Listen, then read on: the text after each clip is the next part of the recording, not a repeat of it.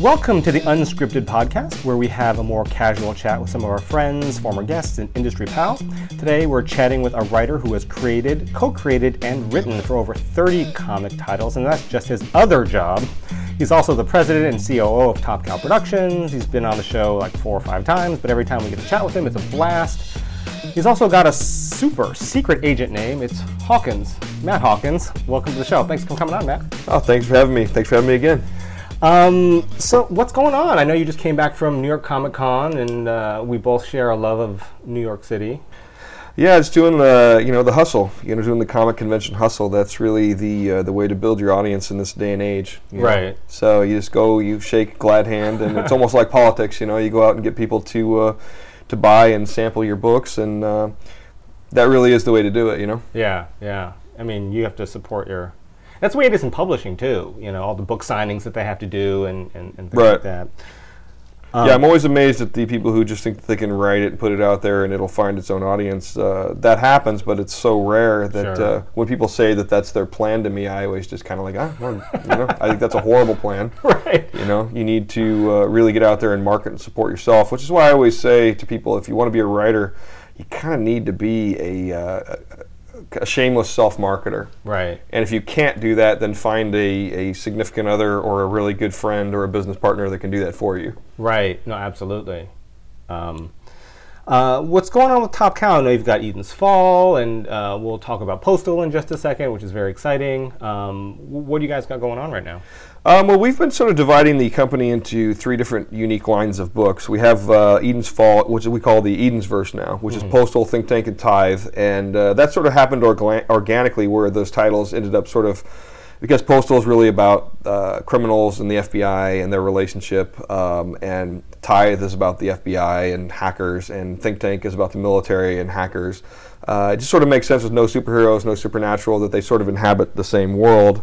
Um, I had a few other titles I wanted to lump in there, like Wildfire and some other stuff I'm doing, but I realized in Wildfire we, you know, burned down most of California, so uh, I, I would need to explain that, and I didn't want to have to do that. And then I start, then when I realized I would had that, I'm like, eh, we'll just keep it to these three titles, keep it small, um, and uh, let it kind of happen organically. I mean, Eden's Fall is just the three issues, but uh, I call those reader books. People read them, you know, and that's it's kind of in the Tom Clancy, Michael Crichton vein, and uh, sci- some sci-fi, but more more science thrillers and crime drama and stuff like that. We have the Top Cow universe, which is Witchblade, The Darkness, Aphrodite 9, Aphrodite 5, and those titles, Cyberforce, um, and those are all sort of contained. And then we have uh, what I call the Sejic verse, which is Sunstone, Bloodstain, and a new book that Linda Sejic, Step- Stepan's wife, and I are doing called Swing. Um, and the fourth category is kind of other, which includes books I write that don't fit into any of those categories, uh, or create our own stuff from other people like Romulus from Bryan Hill and Nelson Blake, uh, Eclipse, which just came out from Zack Kaplan and Giovanni Timpano, um, and Rom- and uh, Mechanism by uh, Raphael Ienco. Right. Those are sort of uh, original creator-owned books that these guys are doing, and uh, we just put them out. Mm-hmm. So. Um, and uh, talk. Let's let's talk about Postal. Okay, great. Was it was it last week or? Well, actually, we sold it almost a year and a half ago. Right, but uh, yeah, yeah, yeah. It, it was announced. Uh, Yeah. The Hulu deal was announced uh, just a little over a week ago, um, and uh, yeah, no, we we optioned uh, Postal and a couple other properties that haven't been announced yet to uh, Legendary Television uh, almost a year ago, and uh, they uh, with us set up Postal at Hulu just recently, and uh, are fast tracking that, hopefully to be out sometime next year. Yeah, that's fantastic. I mean, the, the book is great. Yeah. Um, Maybe you could explain about you know it's you know this town with, a bunch of The quick pitch. Yeah. Uh, it's it's a postal is a is about a uh, a small town in Eden, Wyoming that's kind of completely off the grid, where criminals can pay a fee to come hide out and get a new identity. There's uh, surgeons there that'll give them facial reconstruction. There are uh, hackers there that'll give them a new identity, and there are bankers that will that will launder their funds. And so you come there, you spend six months to a year, you hide out, read books, play video games, whatever, and then uh, you get reinserted into society as someone else, uh, and you get to keep your ill-gotten gains. You know, so that that is the idea of it. There's clearly a relationship between the FBI and this group. Uh, that's kept the town. The town's been around for 30 years and it's been successful at doing what it's doing. And now, 30 years into it, at the beginning of the story, there's a murder. So it's like the first real crime the town has had, and uh, it's sort of escalated from there. I always tell people if you like Northern Exposure or Twin Peaks, this is kind of a combination of both. Right, right. It actually is. Yeah.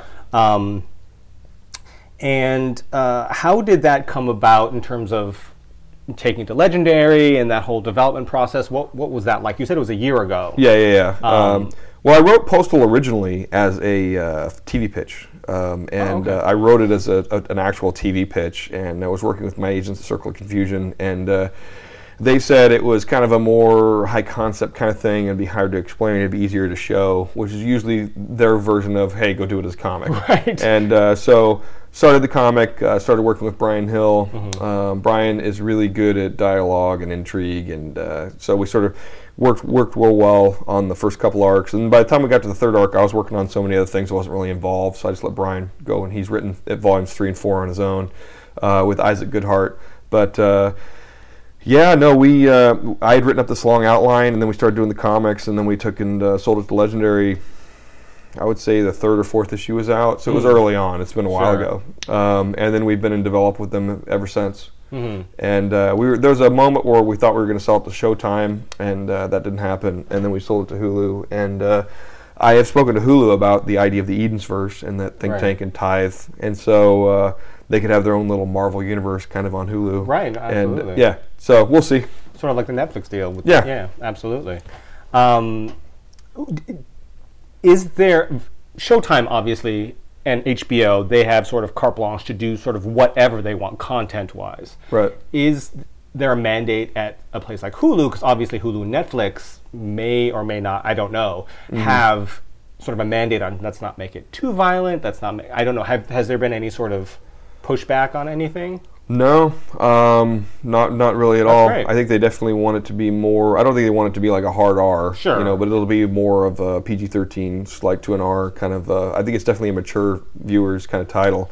Um, I, I have Hulu, and I've started watching it a little more now. That we made a deal with them. Right, right. Uh, my wife watches a lot of it, but uh, yeah, I like those kind of series. You know, if you, the Netflix ones, I think are really good, and Yeah. uh, and people like to binge them. So Right.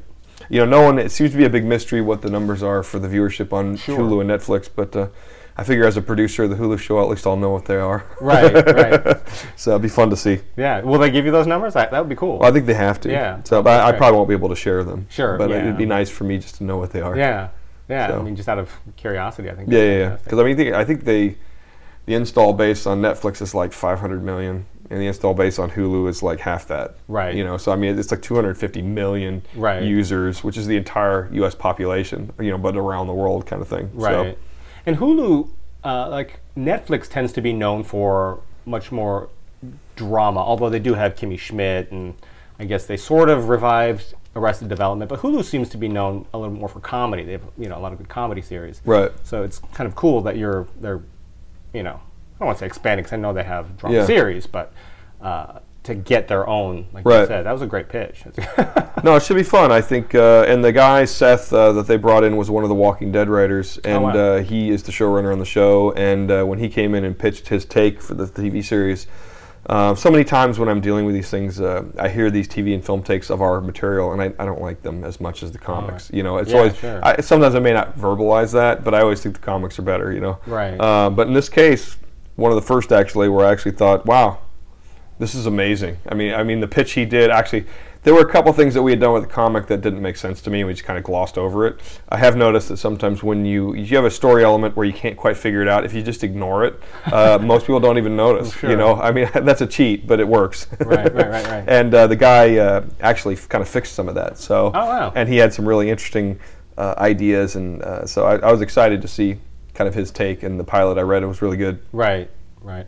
And um, I I know that for like The Walking Dead, Kirkman is now a writer, but he started off. I think he's. I don't know if he started as a writer on the show. Maybe he did, but I know he was a consultant and stuff like that. What, Right. what do you see? What do you want your role to be? I know you're also the president and CEO Right. of Top Cow. You also writing. I don't know how many books you've got on your shelf. Yeah, yeah, You're yeah. writing and you're doing all these other things. How much time are you going to?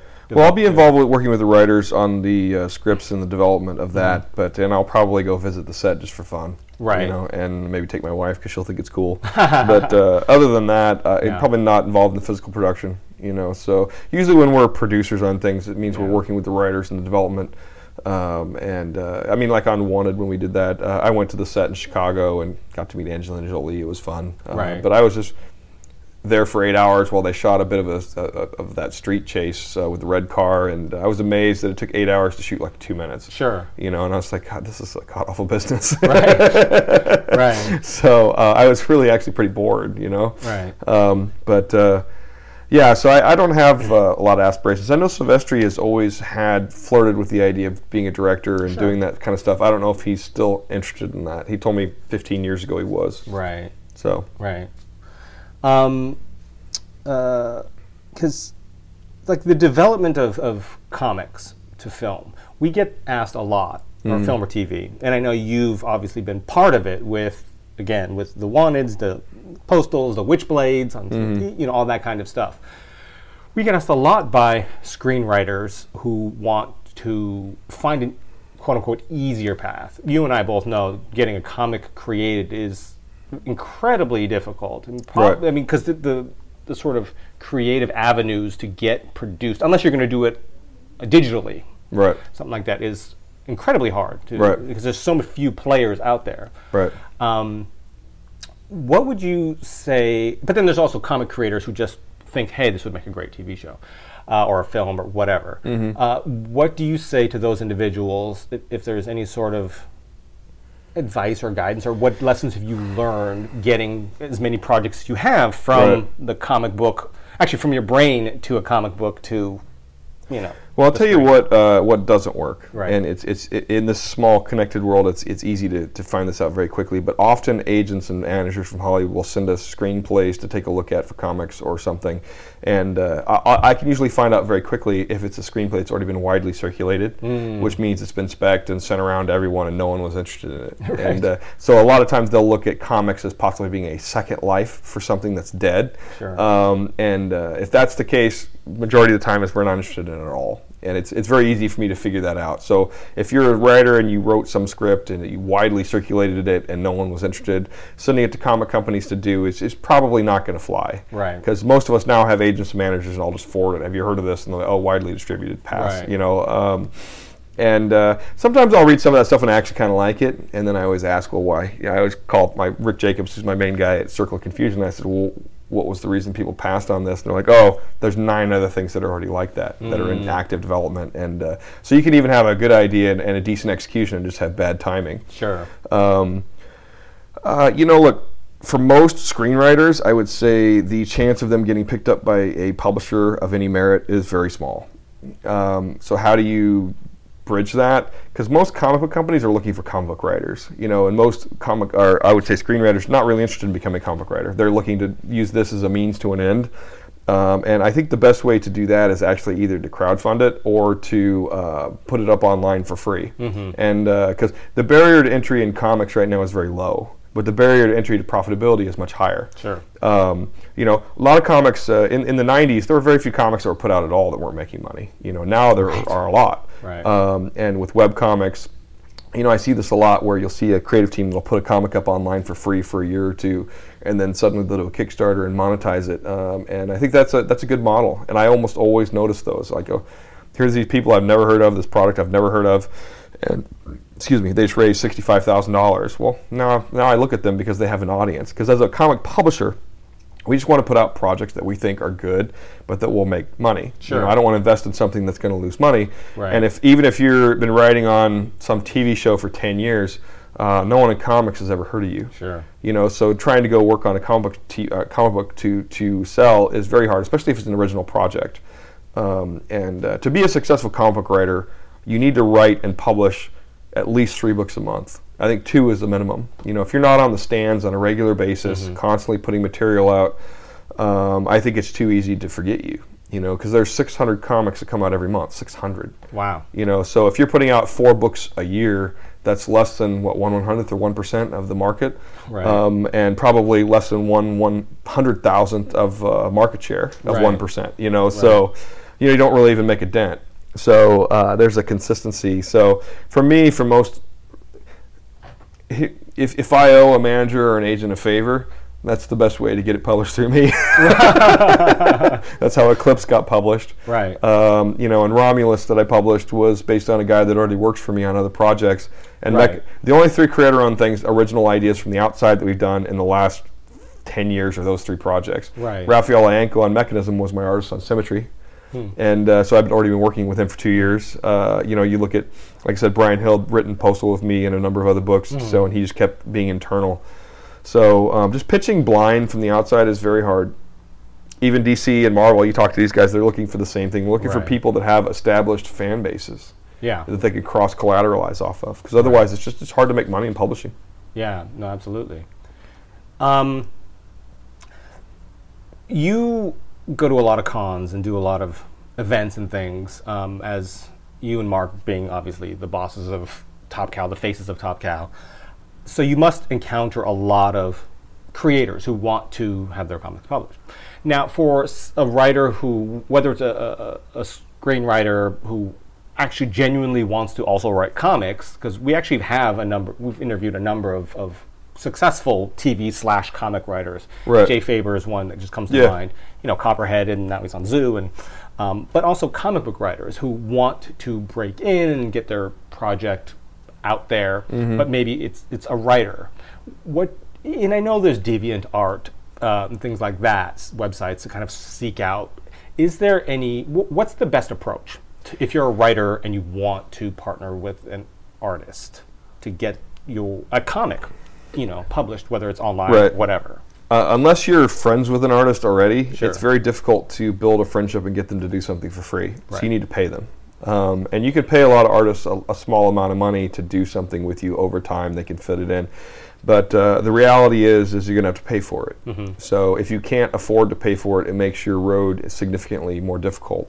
Um, and uh, I'm not saying it's impossible, but uh, I think we talked about this on a previous podcast. I don't personally know of any writer in comics that's broken in submitting You mean scripts. a right? A It's- writer. It's very difficult. Yeah, I don't think I know. I don't. There are some, I'm sure. I just I don't know any. There are no stories I know of where people have broken into comics. No one has ever broken into Top Cow that I'm aware of by sending us a script or an idea without art. Right. It's usually always some sort of a combination. Because for me, and this is where it also sucks for a lot of writers pitching stuff to me, is because. Uh, we're with Silvestri and the artists, we're art snobs a little bit. So if somebody pitches me something and the art is kind of, eh, uh, I have a hard time even looking at it. I just, uh, Right. even if the story could be good, I try to, I try to muscle through some stuff, but uh, for the most part, I need to, it needs to be good art. Right. So that's where there are, uh, you know, it's like there are a lot of smaller publishers, and people always like to shoot big, but uh, there are a lot of really small publishers that you can you can build a uh, at least put some books out through. Um, that their uh, barrier to entry is much smaller than ours, um, and I can't think of a single, with the exception of Zack on Eclipse, he's probably the only writer I've ever hired that hadn't written a comic before. Okay. I don't think I've ever hired one. So everyone I've ever hired to write comics had at least written another comic somewhere else.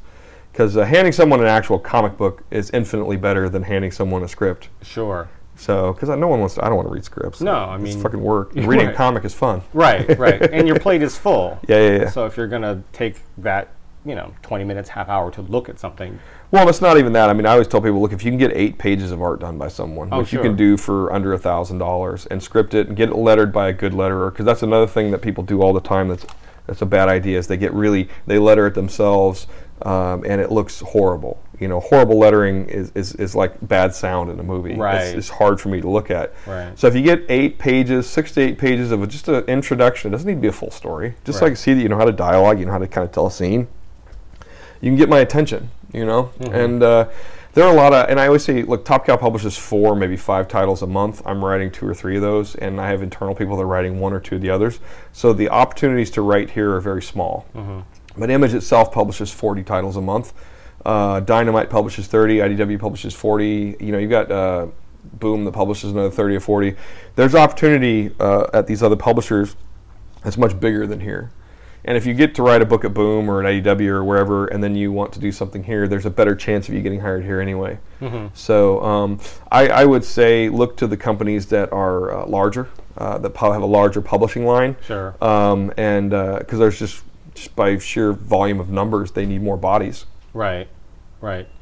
Um, now, talking about specifically like the submission, the eight pages, whatever. What I'm not saying in terms of material. Like, what are you looking for? Like, hey, if you have a spy thing, send it to Maddie's. Look, nothing like that. I'm more talking about.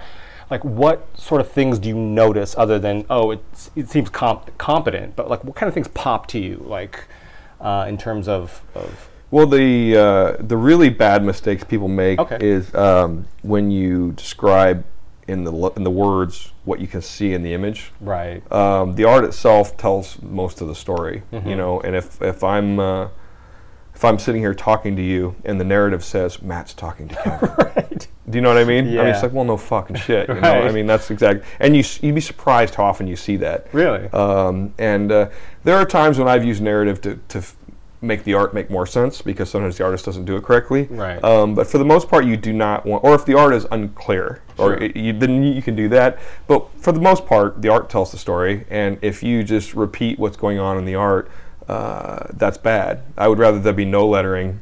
Than, or, or have because to me the greatest thing about comics is the ability to do an internal monologue for the main character. I love writing first-person narrative, and uh, it's something that you really can't do in most other mediums Sure. that you can get inside the head and you can actually tell another layer of that story. And to me, the most interesting part of writing is the space between what a character says and what they're thinking. And see, that's where I'll use the narrative to explain actually kind of what they're thinking, and the word balloons to see what they're saying.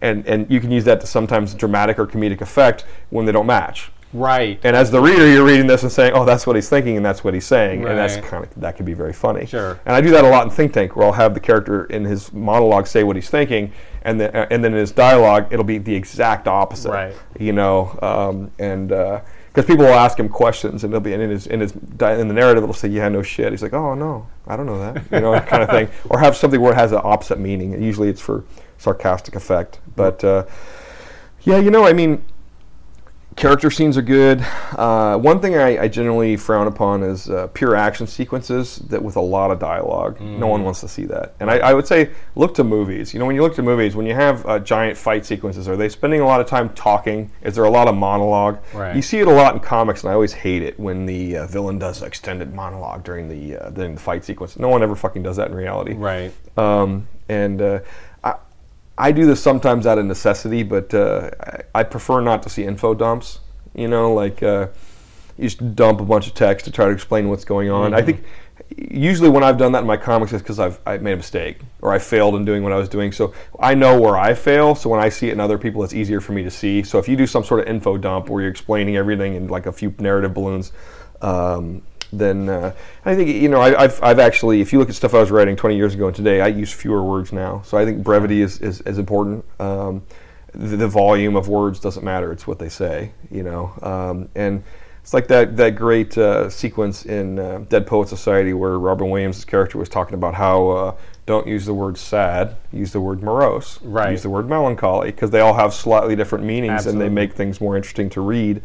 Um, and uh, you know so you're only going to get the chance to make a first impression of someone once. Right. You know so uh, i would say spend six months making it awesome. Right. You know i mean it's not like art where art you can or you need to spend six months but i mean if you're an artist and you spend six months doing five pages of work you can't do a monthly comic no matter what you do. And then when i hire this person and they, they do and i tell them i need three pages a week and the pages are shit because they don't have a month and a half to each page then i'm like oh okay. Then i, I see what you did here we're not going to bother with you anymore goodbye right um, or I'll give them a one-shot book and say, okay, do it in two years. Right. And I, those people, I've, I've, I've worked with those people constantly, and I'm amazed that they can survive. I don't know, I don't know how they pay the bills, Right. Because I don't pay them more, Right. You know, so I'm paying them the same as I'm paying the guy doing a monthly book, but he's getting that money for a year's worth of work, right right But uh, yeah because they're getting paid by page by book right? Right. not by length of time that they're yeah, yeah, working yeah. on it Look, the dialogue is, is everything, really. I mean, Yeah. I, I think uh, snappy dialogue, uh, not too overdone. Um, you know, David Mamet style. You know, you get in some scripts. You, you know, I, I would do something that where the scene is almost hard to make interesting. It's like uh, I always tell this to artists. It's like uh, it's easy to make the Hulk punching Thor in the face look cool. right It's hard to make us two sitting here talking interesting for someone to watch. Right. You know what I mean? So how do you do that? You vary the camera angles. You do interesting things with lenses Right. and things, and uh, you move things around. Um, and uh, so for me, those are the things that kind of grab my attention. Is uh, w- is this keeping my attention? Because the one thing I always tell people all the time is keep it short, make it good, because absolutely everyone on our end of the street reading this or fence, whatever you call it, uh, reading this is looking for a reason to not read it anymore. Absolutely. So if you give me a reason to stop reading, like I get to the page three and, and you say something stupid that's a repeti- repetition of the art, or something I'm like, oh wow, that just why would somebody even say that, or it's just unrealistic, or, or, or comes across as forced. Um, one thing I hate personally is, and I really recommend that writers don't do this at least out of the gate, is don't do uh, dialects where you have the words like Oh, okay. uh, you're doing the Scottish one where you use the brogue and you write words differently to reflect how they say it. Right. I don't do that. It's it's, it's it, it makes it difficult to read, and there's very few people that I can actually do that very well. Um, and even when guys like Grant Morrison do it, and I read it, I'm like, it takes me a minute to figure out what's going on, and it, it kind of takes me out of the story. Right. And again, it gives me a reason to not want to read it. Right. And if you're Grant Morrison, you can get away with it. But Yeah, when yeah, you're trying to, you know, this is your your your first impression. Right. Yeah. You don't want to, Yeah. Yeah, keep, overcomplicate things. keep it simple. I would say, uh, you know, if you have a more extended book, like a full book, uh, make sure you have scene changes. I, I read a comic that I just picked up in New York where it was 22 pages and it was all one running scene in the same location. Really? And I read it all the way through because I was curious to see if they could pull it off because Right. I have seen it, but they can't. After about six or seven pages, uh, you start to lose interest and it's not as interesting. So the way everyone else combats that is you just shift the scene. You know, you, I, I usually try to four to six pages is to me in a comic book uh, the length of a scene, and then you want to shift it. Whether you do a time jump, you shift to someplace else, uh, or, or whatever it is. Um, the other thing is people don't often take into account uh, the time jumps in comics. You know, it's fine to do it. You know, you you can jump two weeks in one panel, and you gotta you gotta make that make sense. Right, right. Um, when you were talking about uh, like a lot of scripts, especially action scripts, but just scripts in general, the the general advice is to start it off with a bang. Not necessarily an explosion, but you know something interesting, exciting. Something has to be going on rather than Right. you know two characters just having a conversation about flowers or something. That's not that important. Right. Something's you know dramatic has to happen, but um, when in comics, if you're making a comic that you're hoping to submit, you know, sort of as a sample, but also something for yourself, but something as a sample, um, is that good advice? Because, like you had mentioned, making something so simple like Twelve Angry Men kind of thing, or you know something that's like phone booth, where the whole movie takes place in a phone booth. If you can make that interesting, obviously you've got chops. Right. But then you run the risk of also it not being interesting and Yeah, there's. Uh, I, I mean that that that's so beholden to the art at Sure. that point. You know, it's like uh, if you have some sort of a chase sequence, a la the opening of any James Bond movie or Indiana Jones or any of these things. Um, those are always more interesting to Yeah. view. Yeah. But as a writer without an artist, you're not viewing anything. You know, so um, and if you're just doing some scene changes of a fight sequence, that tells me structurally you might know how to write a comic, and usually most people don't. You know, I mean, It's a lot of times different. when you see sort of the breakdown, and uh, like when I, I don't have my iPad here, but the, the you know when I write comics, I include a ton of photos, like Yeah. Mm-hmm. uh, like photo reference because I you know always I just build it right into the scripts. I send to the artists. Like uh, Yeah. I'm working on a new project with Colleen Doran, and we were talking about a refugee camp in there, and I'm like, oh, I just found a bunch of photos of what a refugee camp looks like, and I'm like, just source these. You know, this character is this 35 year old, whatever, looks kind of like Joseph Gordon Levitt. You know, here's Right. a photo of the guy. You know, someone like this, this type. Right. Um, so there's a shorthand you can use with uh, with artists. The Uh, funny thing is, I've talked to artists, and a majority of them actually prefer that way. Yeah. So they don't have to spend all this time trying to figure out what's, what you want, what it looks like. They're like, okay, that's what you want it to look like. I can do that. Right. Um, other than, I mean, obviously, there's certain artists who kind of view that as an encroachment on their artistic whatever. But most artists, from what Right. I, I've, I've spoken to, just they appreciate that. Yeah, they they, they like- want to know what you want. Yeah, you know, absolutely. and it also depends on the project. If it's sort of a shared creator-owned thing, if it's a work for hire thing, That's you know, true. like a lot of the artists I work with, um, like like Think Tank is very specific. It's set in the real world. I use real Mm-hmm. weapons. I use real we- weapon systems, missiles, and, and, and planes. So when I send to Rasana, it's tons of photos. Yeah. You know, I mean, tons and tons of photos. The book I'm doing with Colleen Doran is set in the present day. Deals a lot with immunotherapy and cancer research, and I, I, just I know that material really well. So for her to actually have to go research it would be a pain in her ass, Sure. and she doesn't want to do it. Yeah, so yeah, yeah. I do tons of photo reference to show her what the things look like, and because I call for specific shots like on a microscopic level, Hmm. and uh, so I, you know it's easy for me to say, hey, here's what this looks like when it's Right. happening. You know, this is what the mitosis looks like. Um, but uh, so that that's uh, again getting back to the idea of pitching. Mm-hmm. Man, it's hard. I uh, yeah, like when I've pitched, uh, I've pitched DC on a few things because they've asked me to pitch, um, and uh, you know I, I usually start with uh, two paragraphs, no dialogue. Just, uh, but it's easier for me because uh, people have read my books; they know what I write like. So when I talk to editors over there. I can send them two volumes of Think Tank and the Tithe, and, and- or give it to them at a con. They know me, Right. And uh, but if I didn't know, you know, I, I always think less is more. You know, when someone sends me, "Hey, have you ever thought about doing uh, a series on such and such?" and this is the one paragraph version I would consider doing. Um, that that has a more opportune than someone sending me. What I don't like is people sending me a lot of work that then is not going to be used. Um, it, it's fine. I get it that people try it out. It's a sample script or whatever Right, it is. right. But uh, I don't know. It's, it, like I said, uh, when you do more, there's always more reasons to say no. Mm-hmm. That's so true. I just I just get back to the less is more thing, Mhm. you know. And uh, I, I got to tell you, pitching pitching Top Cow is, is difficult um, because it's almost always easier for me just to write it myself. So, and I've got a couple other writers I work with in Right. creative teams. But uh, pitching image, you know, you put together a full, fully articulated book with a team, and you submit eight pages. Um, that's a whole different animal, you know. And I think Eric is is looking for specific kind of things, things that are different. Because he even asked me uh, once I was deeply into symmetry, and he saw that we were doing eclipse and mechanism. He's like, uh, "You should just know we're doing like 20 sci-fi things over the next year. You might want to shift away from sci-fi." And I'm like, oh, "Okay."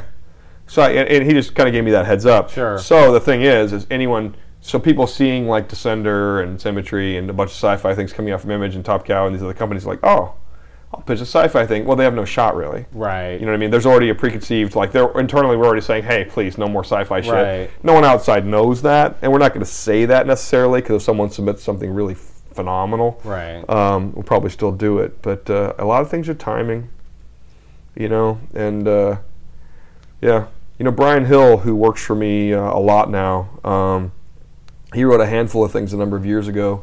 Just kind of kept talking to me over a course of several years, and uh, eventually found something to work on together. I think relationship is, is a lot of it, and I think conventions are good for that because uh, you can come up and talk to people. The best way to make a, uh creator happy and get to know them is to walk up and buy their books. right. yeah, go buy a comic from them. Right. That'll make them happy. So, Um, is that something that that you've seen personally, other than Bryan Hill? Is is you know, do you start to know these creators that come back year after year, see their work improving? Sometimes uh, it's harder on a, on a written level. Sure. Um, easy on, a, on an art, Art- level. art, right? You Yeah. can see it in 15 seconds. People give me comics like I came back from New York with a stack. Uh, uh, they're at home, but I've, I have about twenty books that people gave me that I, I need to uh, read because I told them I would. You know, Mm-hmm. Now, are this other creators from other publishers, or are they both. creator owned? All- I all across the board. Oh, okay. Yeah, it's always easier for me when someone says, "Oh, you know, I've been working at Dark Horse for two years. Uh, Can I send you some PDFs?" And then I'll pop them on my iPad and try to read them, and I'm either into it or not. Mm-hmm. You know, um, and that person's got a, a much better shot. Sure. You know, especially if you've got a, a, a fan base. I mean, people seem to be pissy about the uh, DC talent internal winners, um, but look, here's the thing I always say about comics: is uh, you know, if there are a few people writing comics than working that are in that are in the NFL. Mm-hmm. That's there are fewer people writing, so you have a better shot of being in the NFL than you do of writing comics. Right. And people don't think that being in the NFL is, is realistic for the most part. So um, I'm not telling people it's impossible, but it's it's it's hard. And the other thing is, if you go in the NFL, the average uh, career span of an NFL player is like four years.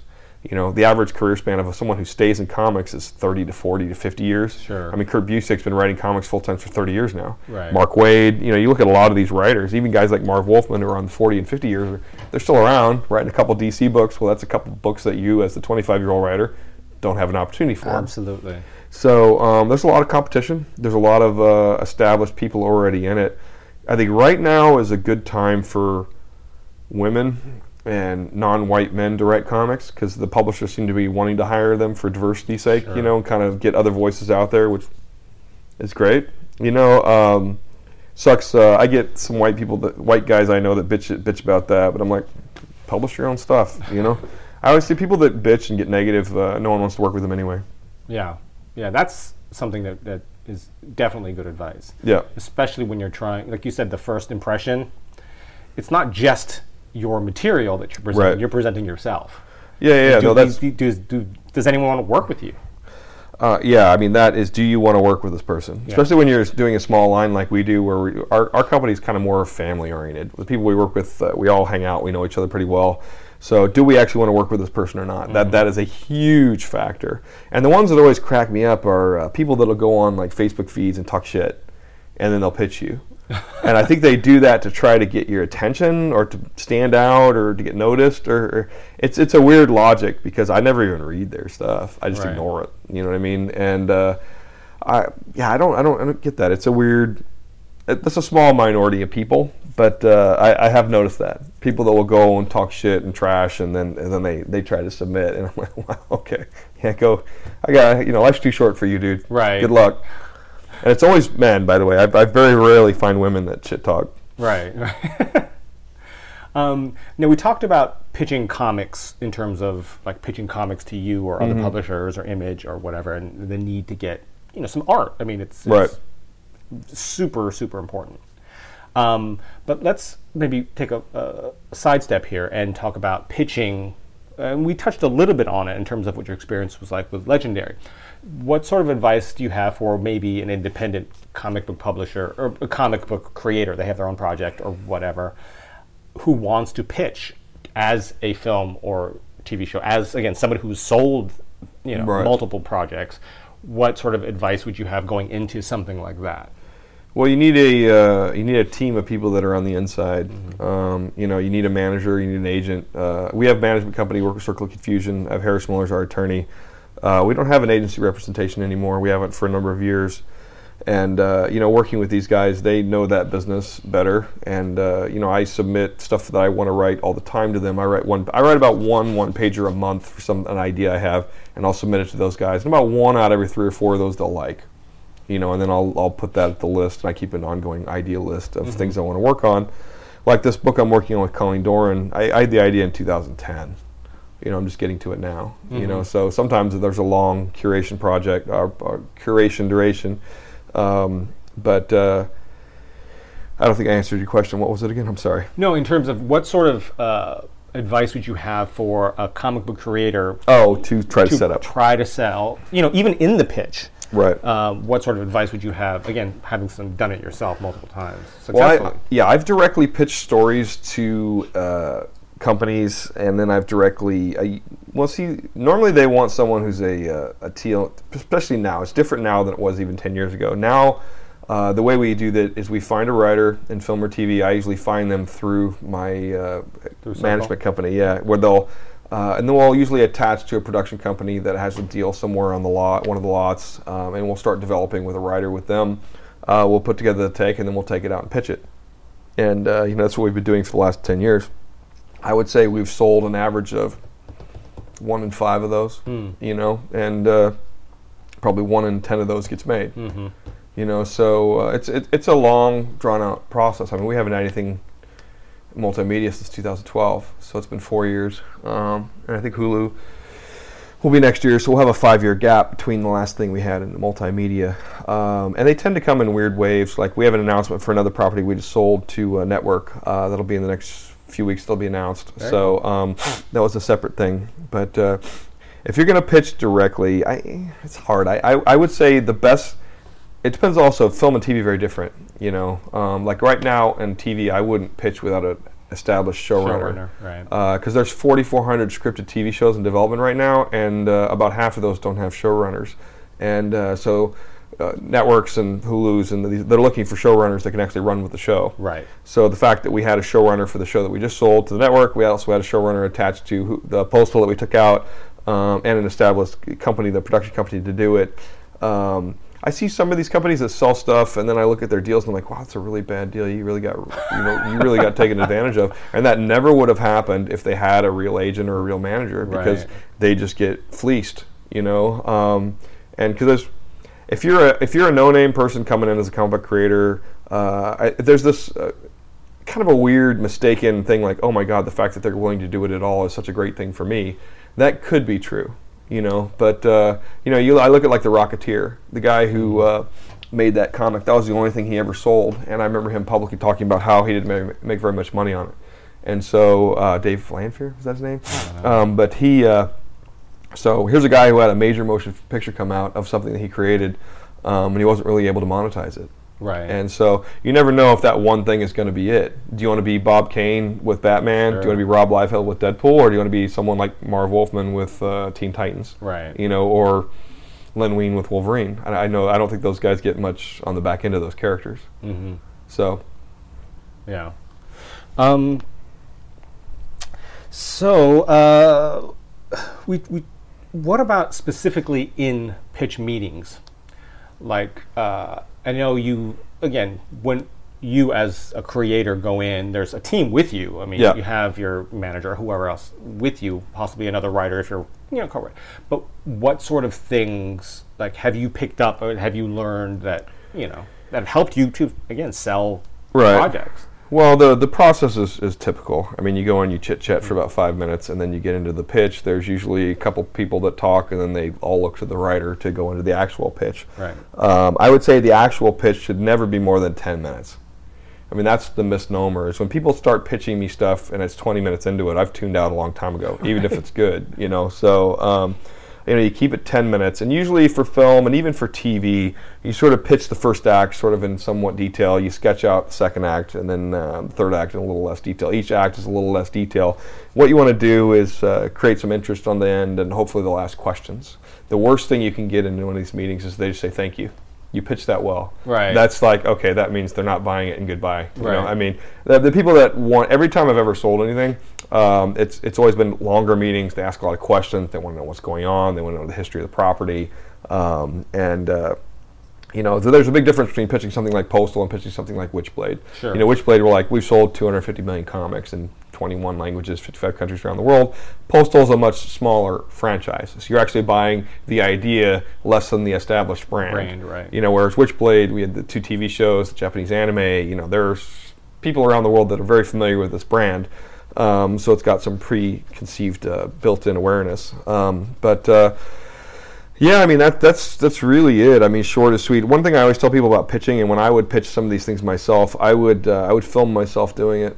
I would practice it. You got to fucking practice it. I mean, uh, people make this mistake that like I know my story, I'll go in and pitch it. Like, I, I, stories I was writing for ten years, I would still go in and I would practice it. I would film myself doing it because there's weird affectations that you have that are distracting. Like if you you know rub your nose like this, that could take someone out of something. You know, you have to use your hand motions. All these things they all have to be sort of rehearsed. And I know that's. And then the other thing is visuals. I almost always when I go, I'll take. Uh, I don't know if I have one here but I'll have like what I call a pitch kit, and it'll be several just still images printed out, usually 11 by 17, where um, I'll just lay them out, you know, and that's specific art, like uh, like a money shot, like uh, explaining this scene like that, and say this is what this is, just to kind of help give some sort of a visual reference to the story that you're telling, um, and uh, I'll usually leave a comic sort of at the end sometimes. Uh, leave behinds are critical. Um, Yeah. In general, I try not to leave behind anything anymore. And I, and I found the reason is because when you leave stuff behind, uh, it drags out the process.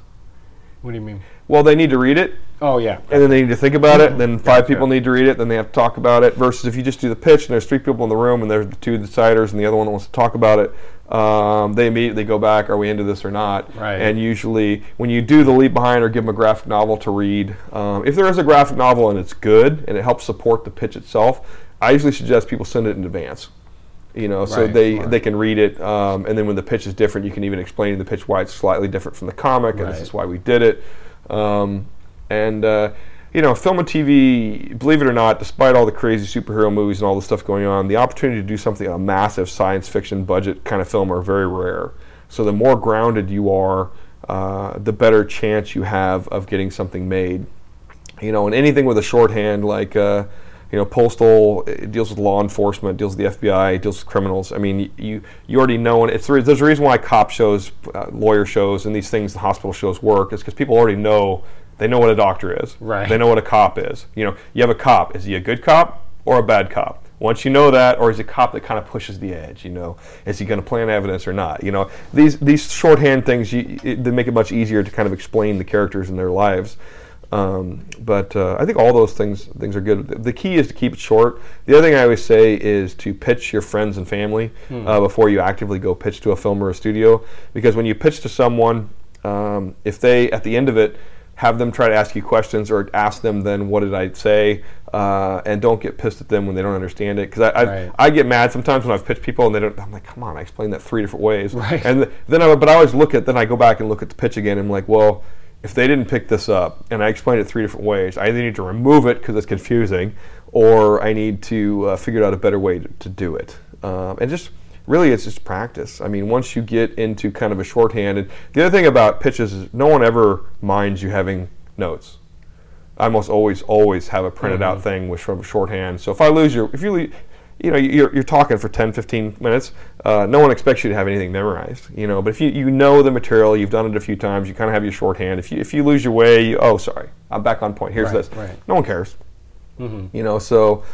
Um, and I, the other thing I, I've noticed of late is there's with the writer making some sort of a personal anecdote about their life and relating it to the story and the main characters. Uh, I'm not as good as that as other people, Sure. but I think that works. Yeah. It works well, actually. Makes it personal. yeah, Yeah. right. Again, you want these people to like you, Yeah. you know. And feel that you're invested Yeah. in the idea as much as possible and have knowledge of that world or that event or that something that you bring that only you can tell that story. Right. Yeah. Yeah, exactly. So even if they hear another cop story Yeah. from somebody else, this one is personal to you and this one has, Right. you know, that My dad was a cop and was killed when I was a child, and this affected me dramatically. So I'm Right. writing the story of a of a, a new cop whose father was killed in the line of duty, and he's got this ghost of his father on his back the entire time he's there. Suddenly, it's it's it's more real and it's more interesting, Right. Because you're relating. It's like this new show, Notorious, which is Mark Gershenson, who's a lawyer. It's based on his lawyer practice, and he had a relationship with this reporter, and that. It's I don't like the show. I tried to watch it, but they it, it really is based on their lives, kind of the Hollywood version of it. Right. So Um, I know you've got a meeting coming up. I do super appreciate your time. We're trying to right. uh, get you out of here. Um, so don't forget to check out Postal. Don't forget to check out uh, Eden's Fall, all the other good stuff you guys have. Um, be sure to follow Matt on Twitter. Yeah, Top Cow, Matt, T O P C O W M A T T. Um, and one note on Eden's yeah. Verse and Eden's Fall is uh, we skipped a year for the Top Cow talent hunt, but we're going to do one more. Uh, it might be the last one, and we're going to start it this summer. Um, it'll run through the fall, uh, but it will be on Eden's Verse. Oh, okay, yeah, yeah, yeah. So yeah. Think I was- Tank, Tithe, Postal. Um, those are the three titles. So um, if you're interested in, in participating in the Top Cow Talent Hunt this next year, 2017, um, those are the three titles. You might want to start doing your research now. Yeah. And what uh, when when do you think you'll announce like when the co- the talent hunt will start? We usually announce at Comic Con, so it'll be San Diego, July, uh, mid July. Okay, so mid July next year. Yep, and it'll probably start in September and run through the end of the year, like Okay. we normally do. Normally, actually, we run it through the end of January because dealing with it over the holidays is a pain in the ass. And I know I've seen on your Facebook page, I think, or maybe Twitter, you oftentimes give away the first issue on a PDF so they can see which one or Right. if, what they like, what they, you know, which one they want to gravitate towards more, or maybe just get a glance of all of them and start getting into them. Yeah. Um, is there? Maybe I'll get I'll get the link from you if you still have some of those that are available for them. Maybe they can take- look at the first ones. and, you Sure. know, and Yeah, go out and topcow.com actually, uh, if you go to the front page, there's uh, in the bottom right of the corner is uh, there's about 50 free comics. Okay. And I think there's four issues of Think Tank. There's a couple issues of Postal. And at least I know at least the first issues of all of those are there for free. Okay, yeah, let them get started, and Yep. then they can go to their local comic book store, which we encourage people going to comic book shops actually, uh, and buying comics. Uh, but definitely check it out. Um, I, I haven't read Tithe yet, but I've read uh, Postal and I uh, um, Well, I'll give. I'll give you Tithe on the way out. Yeah, that would be awesome. Um, so yeah, be sure to follow Matt on Twitter. Thanks for coming on again. We have to have you back. We love having you. I remember last time I think it was doing your your the car on your Yeah, my your son's soccer game, which yeah. is awesome. um, uh, I should have asked the score as it was going on. Yeah, Keep well, updated. they probably lost. Uh, and for the latest updates on recently released and upcoming interviews and features, you can follow us on Twitter at ScriptScribes. And of course, check out our companion website, scriptsandscribes.com, and we'll be sure to list links for uh, all the Top Cow books Right. and the Edenverse and all that kind of stuff. So check it out. Um, and we'll have to have you back for Talent Hunt for sure. Yeah, next summer would be great. We can talk about it. Awesome. Uh, and thank you all for listening.